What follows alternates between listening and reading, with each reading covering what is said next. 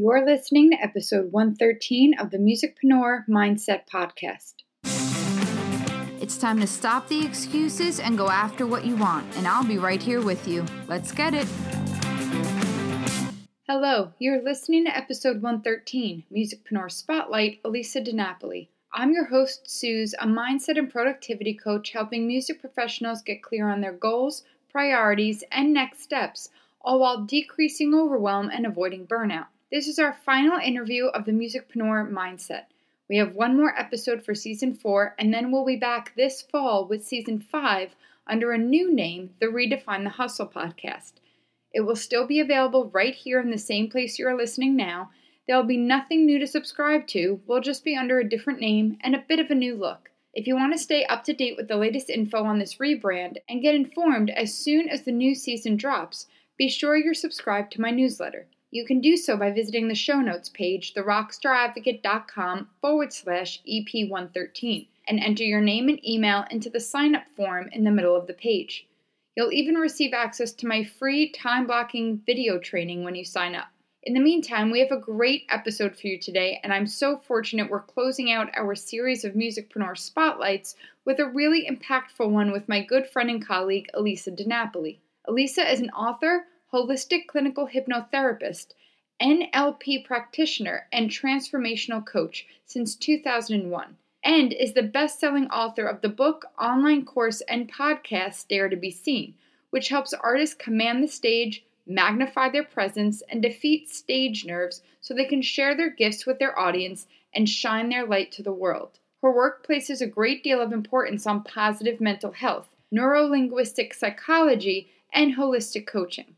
She studied hypnotherapy at the prestigious Hypnotherapy Training Institute of Northern California, training with the world renowned teachers Randal Churchill and Ormond McGill, and now helps artists who need to find a way forward get their project going or figure out how to turn their creative, artistic, or performance skills into a new venture. She is also a multi instrumentalist singer songwriter under the moniker Elisa Volpez.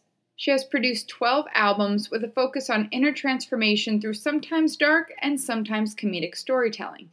We discuss everything from her obsessive love of cats to her free transformative workshops for artists to her new life chapter beginning in New Zealand this coming month. Let's dig in. I bring you Elisa DiNapoli. Thank you so much for being here with us today. I've just told our audience a bit about you and all of the amazing things that you've accomplished. You've got many plates in the air, and I want to get to all of them. But first, what's something that you'd like our audience to know about you that maybe they wouldn't know? Well, I'm absolutely mad about cats.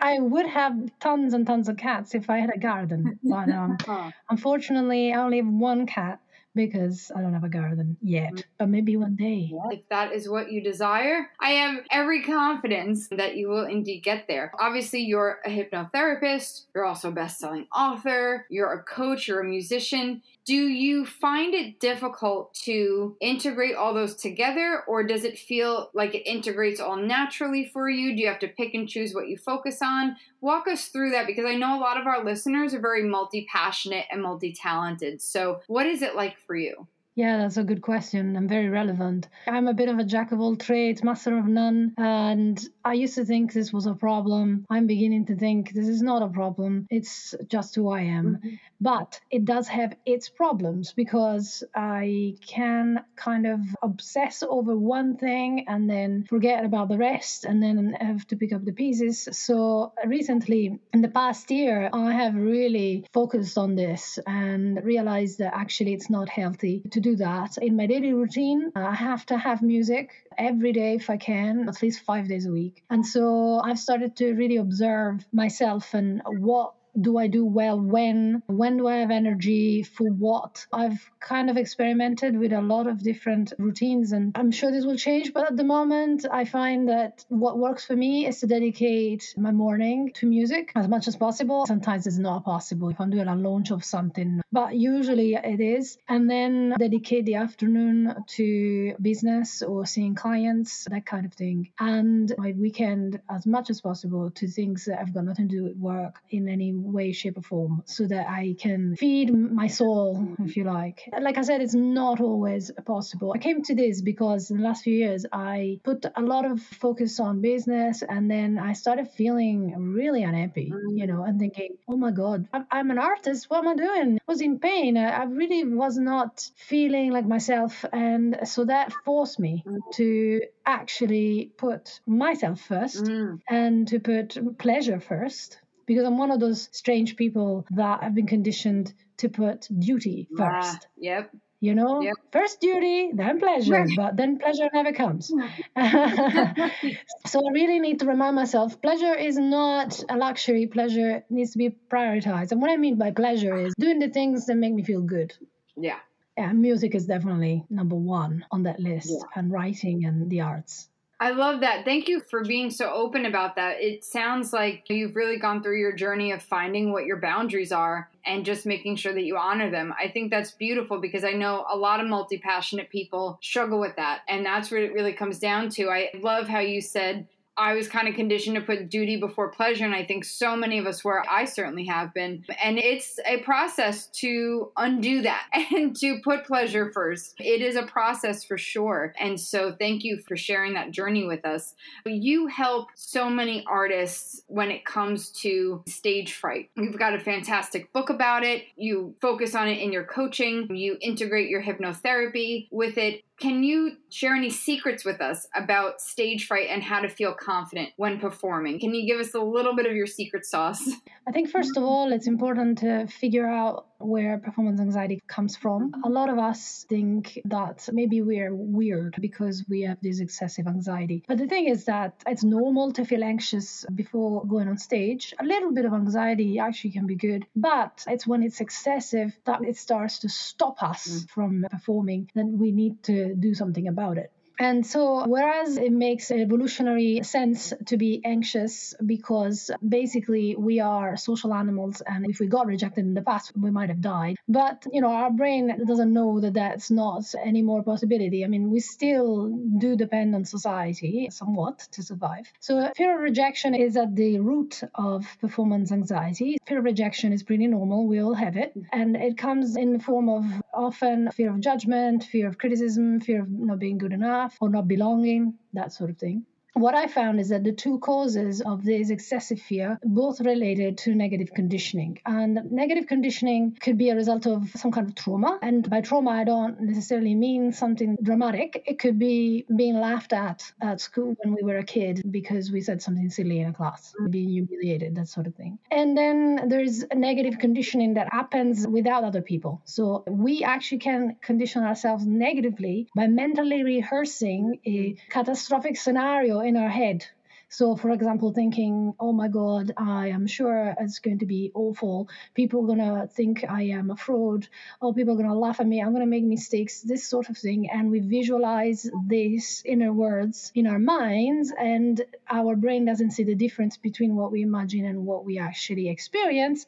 So, therefore, we get the bodily reaction that we would get as if that was actually happening. And if we repeat this again and again and again every day under the guise, for example, of worrying, mm. well, that's negative conditioning. And so then it's much more likely to happen when we are on stage. So, the main things that we need to do to reverse the process is we need to identify any traumas that have happened, reframe them positively because, you know, they have happened in the past and they are not happening now, but our brain doesn't know that. So, we need to condition our mind and with the use of hypnosis, because hypnosis gets to the subconscious, so it gets to the root of the problem. So that's one thing we need to do. If there is any trauma, we need to identify and reframe and recondition. Mm. And then on the other hand, if we worry a lot, well, then we need to use positive mental rehearsal, which is the opposite of worry, and problem solving if there are actual problems to be solved in order to be in control and in order to feel calm when we go on stage. So this is done with hypnosis because Yes, there are other ways. For example, mindfulness training is good. Mindfulness training does involve a state of consciousness similar to hypnosis, but it's different in the sense of what we do with that state. So during mindfulness, you know, basically we become aware that we have certain thoughts, certain feelings, and we kind of detach from them and see them for what they are, which is, you know, thinking, feeling is not who we are. Mm-hmm. But hypnosis really helps with identifying where these thoughts actually come from because if we don't treat the trauma, then these thoughts are going to keep on coming. So, yes, the monkey mind is always there, but if we have negative conditioning going on and we feed it, then you know it's like we're feeding a fire with fuel and then we try to put water on the fire to extinguish it. And it's like if we actually stop feeding the fire it's going to be easier to then extinguish it. Right it makes total sense. I feel like this is why we always connected because I find what you do fascinating and it's such a great tool and important way to not only help performers overcome their anxieties, but to help them heal. And I know that's a big part of what you do. It's not just helping them be aware of it, but it's how to heal from it, which I think is so, so important. I know you've got some tips, for example, when people are used to that negative conditioning and do do that a lot, sometimes it can result in things like panic attacks. And sometimes it can hit us really hard. It might come out of nowhere. And I know some of my friends who suffer from panic attacks, their biggest struggle is how to get out of it. How can I stop this? So, do you have any tips for our listeners who have likely been there if you haven't done the work to stop this negative conditioning and now you're in this spot of pure panic. What can you do about it? Right. Well, I go in real detail about this in my masterclass, a free masterclass, but to kind of give you the sum up of it, it's actually not that difficult to get out of a panic attack if you know what to do. Mm. The problem is if you're having a panic attack and you don't know what's going on, you might not even know you are having a panic attack. And if you don't even know, then you'll take it seriously and you might be convinced that you're going to die. I mean, really, uh, it can feel like you're dying. And so the first step is to actually know this is a panic attack. Now, how do you know you have a panic attack rather than an actual heart attack? Well, there's actually one way that's really easy. It's kind of controversial, of course, because, you know, if you really were having a heart attack, you wouldn't want to do this, right? And it's that if you go up and down the stairs 10 times, or, you know, you get your heart pumping, basically, your, your heart to go fast. If you were having an actual heart attack, you wouldn't be able to do that you might expire in the process. We don't want that, right? of course not. um, just joking there. But if you are having a panic attack, that's actually going to help you. So, one of the easiest, fastest ways of getting out of a panic attack, if you can, of course, you won't be able to do this during a gig. You, you can't start doing jumping jacks in the middle of a gig. But if you could do this, you know, maybe before, it really helps to send a signal to the alarm center of the brain, which is the amygdala, that the threat is now past, it's over. Mm. So you basically need to engage in aerobic exercise. And the aerobic exercise can be the jumping jacks, it can be uh, running up and down the stairs, it could be dancing. It doesn't matter what it is. So that's one trick. If you can't do that for whatever reason, then the other way is to use diaphragmatic breathing. Mm which is basically the kind of breathing that you do when you close your mouth, you breathe through your nose only, and you take a deep breath, a belly breath. So you fill up your lungs and your belly, imagining perhaps that your belly is like a balloon that you're inflating, and you hold your breath for just a couple of seconds, and then you breathe out really, really slow through the nose, making sure that the out breath is longer than the in breath. And you need to do this this is the key. You need to do this for at least five minutes. Mm. A lot of people only do it for like 30 seconds and then go, it doesn't work. You've got to do it for five minutes. It's guaranteed if you do that, you will stop having a panic attack. And then once you start calming down, only when you start calming down, what you can do is start talking to yourself in a positive manner, such as, you know, for example, you could just repeat the word calm. But that's not going to work if you are in the middle of a panic attack because your prefrontal cortex signals are inhibited there. The prefrontal cortex has got to do with rational thinking, and you're not going to be able to really think rationally while you're having a panic attack. And, and so that's why it's so important to, to calm yourself down first that's really such valuable information and thank you for sharing that. For all of our listeners i highly recommend digging more into this with elisa and doing this free masterclass. I mean it's free. This is a no-brainer guys. The link is in the show notes so definitely go register for that. What I think is so important that you touched upon that I think a lot of people miss, as you said, is number one, the duration. It's not just the exercise itself, but how long to do it, but also to explain in terms of repeating that word calm or repeating positive mantras to yourself. I love that you made it clear that that's after you've been able to bring your nervousness and that panic down, after you've done something like the breathing or the running up and down the stairs because people would hear tips like that and just do it when they're in the midst of it. And so they don't understand that, as you said, the prefrontal cortex, when those neurons are inhibited, it's not going to do anything. And so, yeah, as you said, people give up they say, "Oh, there's no fix for this," but there, you know, there are nuances that people miss. So thank you for touching upon those nuances. It's important. Yeah, and, and actually something else as well. I know that you do EFT. Mm-hmm. Now, EFT can also be used during one of these episodes. In fact, I used it on myself mm. at the beginning of the pandemic. You know, at the very beginning, I was freaking out, you know, thinking, oh my God, the world is going to end and everybody's going to die and whatnot. And I started jumping up and down and doing jumping jacks in the bedroom. And then I started doing EFT just after doing the jumping jacks. And I used it to kind of say to myself, okay, it's going to be okay.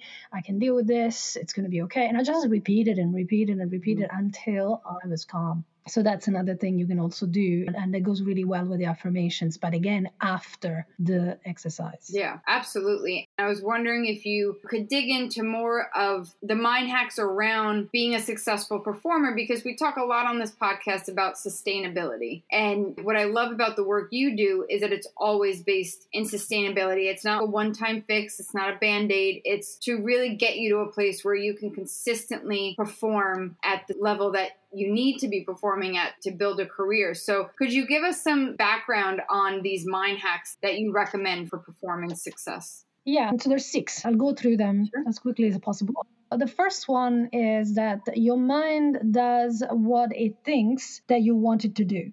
So, what I mean by that is that your subconscious has got one job since you were born, and the job is to keep you alive. And it does that by taking you away from pain and moving you towards pleasure or moving you towards a place where you can survive. Mm. So, now it's obviously easy for the mind to know what gives you physical pain, but how about psychological pain? Mm. So, you know, an event might be pleasurable for someone and painful for others. You might love to jump off a plane, and somebody else would think you're insane for doing mm-hmm. such a thing.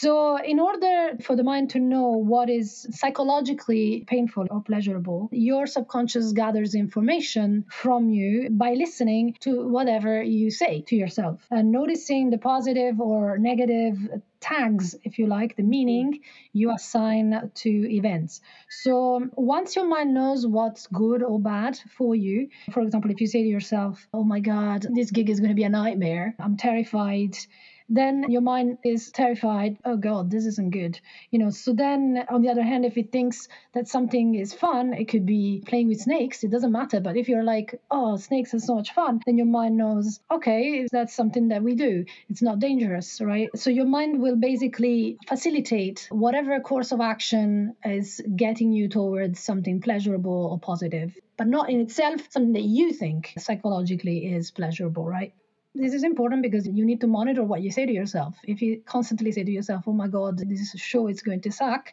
well, you're going to have your mind is listening and it's going, oh God, oh, shows are bad. Okay, we better get out of it in some way or another. You know, maybe we'll get you to lose your voice, which actually has happened to me a couple of times. So, number two is your mind responds to two things the words you say to yourself, just like I said before, inside your head and out loud to other people, and the pictures that you create in your mind. And these pictures are created automatically responding to the words you use. Mm-hmm. And it's important to know this because sometimes we say, I don't want to be nervous, I don't want to make mistakes. Well, what are you thinking? You're thinking about being nervous and you're thinking about making mistakes because the word not is not an object word. So your mind is picturing these words and is making them into a psychological reality. And it will respond to these automatically. You don't have to try, it just happens, right? Yeah. I mean, I could go in a lot more detail on this, but if you really want to know in detail, then there's a whole chapter of my book about this. The third hack, if you like, is that emotion will always, always trump logic. emotion will always win. Mm. And so this is easily exemplified by the example of I'm overweight, I want to lose weight, but I love cakes. I just love cakes. You know, it's like, well, if you're talking like that and you really feel like that about cakes, Mhm. you could be as logical as you like, but if you love them, I'm sorry, you're going to go and eat them. I feel that 100%. So then number four is that repetition is the key to changing your beliefs. If you think about it, we're all conditioned from birth to behave in certain ways, and this is through repetition. You know, if you repeat something to yourself long enough, your mind will believe it, whether it's good, bad, true, false, it doesn't matter. Your mind will accept whatever you say, whatever you repeat to it again and again and again, because whatever you focus on will expand. So whatever you focus on, you'll get more of. It's like the plant that grows as the plant that you water, you know. Mm. So better be careful what you're feeding Mm, in the positive and in the negative. right. That's a nice part of it is Right. that, you know, we always often feed the negative, but what if we fed the positive? Exactly. What if we did that? What would happen then? You know, I don't want to be like saying here, just think positively, just ignore all the bad things. That's not what I'm saying Right. you know, your mind will do the job of focusing on the negative. Don't you worry about that because we are evolutionarily just designed Yes. To scan the environment for threats. So we're going to constantly be looking for the negative. So what we need to do is actually rebalance Mhm. uh, by focusing more on what feels good, basically. And the last two, number five, is that what you expect Mm, tends to be realized. I always say I should make a t shirt that says, expect the best, accept the rest, mm, because it's just so true. Just expect the best, and then, you know, it's not always going to be like that. It's not, it's not always going to be good. Right. But if it's not good, just go, oh, well, Right. you know. right. Nobody go and steal that. We've got it implanted on this podcast episode. Elisa announced that is her design. I love that. That needs to happen. And then the last one is that the mind loves what is familiar Mhm.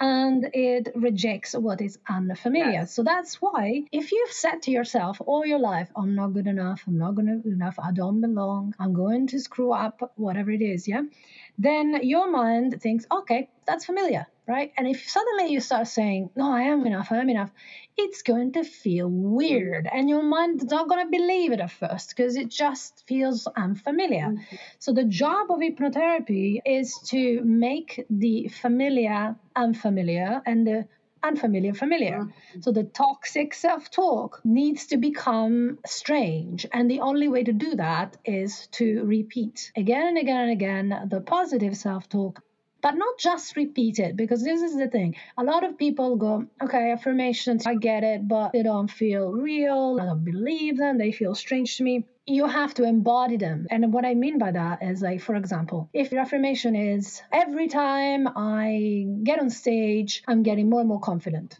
This is a, a progressive relaxation, meaning it gets better and better over time. So it's a good one to choose if you're having trouble accepting affirmations such as, I'm confident on stage, right?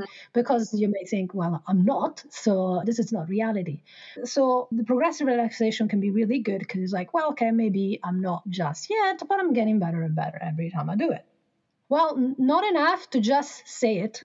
You have to think about it and embody it. So you stand up in a posture that a person who actually believes that would stand up in. Mm. You use the kind of voice that a person who believes that would use. You imagine what kind of emotion you would have if you really believed it. In other words, you're bringing all of that into the present moment, and all you're doing is opening the door for a possibility. You're saying to your subconscious, okay, I get it. In the past, I didn't feel like this, but it's possible, and this is what I want. And then you treat yourself like a child that you love very much and that you're trying to coach to be more confident, Mm. even if they're not Yeah. just yet. Yeah. There's so many things I love about all of that. And thank you for going through the six of those for us. Because first, I want to point out I love number six about the familiarity. We talk about that a lot on this podcast, but we always talk about it from the fan perspective of if you want them to hit play on your music, if you want them to engage with your content, they have to be familiar with it. And I love how you framed it in a way for yourself when you're introspective and you think about what you believe and how you engage with your own content and your own performances and your own abilities when you create this stuff, if it's unfamiliar to you to say, I've got this, I'm capable, this is going to be great, if those are not things you're used to doing, you're going to reject those as well. So I love that you've shown us a way to look at the unfamiliar mindset of that in a different way and how we see ourselves and how we get too used to saying the negative stuff. And we live in the Debbie Downersville too often. So I, I think that that's such a great frame and lens to look through. And the other thing I kept thinking, because I know our listeners are sitting there probably writing all this stuff down, going, wow, this was so much goodness and shifting that just happened for them as you went through those six points. I kept thinking to myself, that's just one piece of your book. All of this amazing information, guys, that's just one piece of her book Dare to Be Seen, going from stage fright to stage presence. And I love the book. I have a copy. I've read it cover to cover. I'm not even a performer, and I got so much out of it because I do do a lot of speaking events. I do put myself in front of the camera sometimes, and I hate it. So I've gotten so much from your book. I highly recommend people go check it out. The link is in the show notes. Go get the book, but also you have an audiobook version of it. And I personally, I find your voice so calming. So if you guys prefer to hear her read the book to you, there's also an audiobook version available. But on top of that, you've got your Dare to Be Seen podcast. Can you tell our listeners a little bit about what they can expect from the Dare to Be Seen podcast and some of the guests you've had on, some of the things that you talk about on that podcast? Yeah, that's been a changing, shifting project. As uh, you will know, you know, having a podcast is one of those things that you, you find your feet, and it takes quite a long time to figure out what do I want to say, what is my voice. So I'm not sure that I found my voice, but at first I really focused on female singer-songwriters. Mm-hmm. Then I kind of expanded it onto female musicians. I do like to address women specifically. I'd like to offer a space mm-hmm. for women that is, you know, safe and where they are encouraged to express themselves and and the podcast is talking about things that are a bit more intimate. But I also now start interviewing people such as yourself that work with musicians because I want to offer even more value, you know. So it's, it's shifting. But so far, it's been kind of like a mixture of interviews with female musicians. And when I say interviews with them, it's, it's not your typical interview where you just talk about their songs and what's next in the pipeline, but it kind of goes a little bit more into detail about the inner life, if you like, of a musician. What is it like? What makes you want to do this? Mm. What are the challenges that crop up and how do you deal with these challenges. I'm always really interested in sort of going a little bit deeper. So that's kind of what it's been about. I love your podcast for that very simple fact that you do go under the hood. You do dig deeper into what makes a person tick and what really motivates them and shapes them into the person and musician they are. And I find that fascinating. I think a lot of our listeners will too. And be sure, guys, to check out that podcast because, yeah, I think it's great to have have a conversation where you can go deeper and you've got the credentials to be able to go deeper with somebody. You've got the knowledge to be able to know how to facilitate a conversation like that. You know, I think too many people too often just kind of dig deep and there's no training behind understanding mm. the deepness of a conversation like that. And so I just really appreciate your background and your expertise and how you share that with people. So I find that really helpful my listeners know too, as well as you know, I know I've told you this podcast is going under some tinkering and some rebranding. And so, yeah, I 100% empathize with you about the work it takes to put a podcast on. But I'm just thankful that you share your episodes with us because they're really great. And I look forward to more. Yeah, we're just finishing. Next episode is actually going to be an interview featuring you, and then we're going to close our second season. And I thank you for having me on, and I'm glad we were able to do this kind of podcast swap and come into each other's worlds a bit because I think our worlds are very similar, but also very distinct at the same time. And I had a lot of fun being on your podcast. I, I look forward to sharing that. So we've got links in the show notes. We talk about the book and the podcast and all of that. But what is the best way for people to get in touch with you, to join your community, to work with you? How can people connect with you? Right now, because I'm launching my free masterclass, I think that would be probably the, the most value your listeners would get because there's a lot of value there if they're interested specifically in overcoming stage fright. If, on the other hand, they're interested in having some coaching, then probably better to go onto my website. If they want to get in touch specifically with me, they can always send me an email. That's no problem. And I also offer a free discovery call for anybody who wants to have some coaching. I am moving to New Zealand in three months, so that's it's going to be a bit of a, a strange period. But I will still be online. It's just a change of time zones. I think that's great though that, you know, you've got this free masterclass because yeah, that's going to be a huge shift and focus for you. So at least while you're busy doing that, we can all learn from the masterclass. So great planning and great timing on that. While she's rebuilding a life in New Zealand, which I can't wait to hear about once you're all settled, guys, really go check out this free masterclass. The link is in the show notes. The website is hypnotichealing.co.uk and her email will be in the show notes as well. So thank you so much for spending time to talk with us today and give us a bunch of insight into your world and how people can really start to heal from their traumas and from their anxiety and their panic attacks. I greatly appreciate it. Thank you very much for having me. It's been a real pleasure. Take care. I love talking with Elisa because she's someone who understands this is a journey. You may know the tools that can help you overcome hurdles, but without practice and patience, you can absolutely fall back into toxic habits and mindsets. I hope you take her tips and apply them to your daily life and focus on maintaining the practice of these tips. I can't recommend her book, masterclass, and podcast more, and you'll find links to all of them as well as additional rock sources in our show notes page. Head on over to therockstaradvocate.com forward slash EP113 for links to everything discussed here today, and be sure to scroll to the bottom and leave a comment about what you thought of our conversation.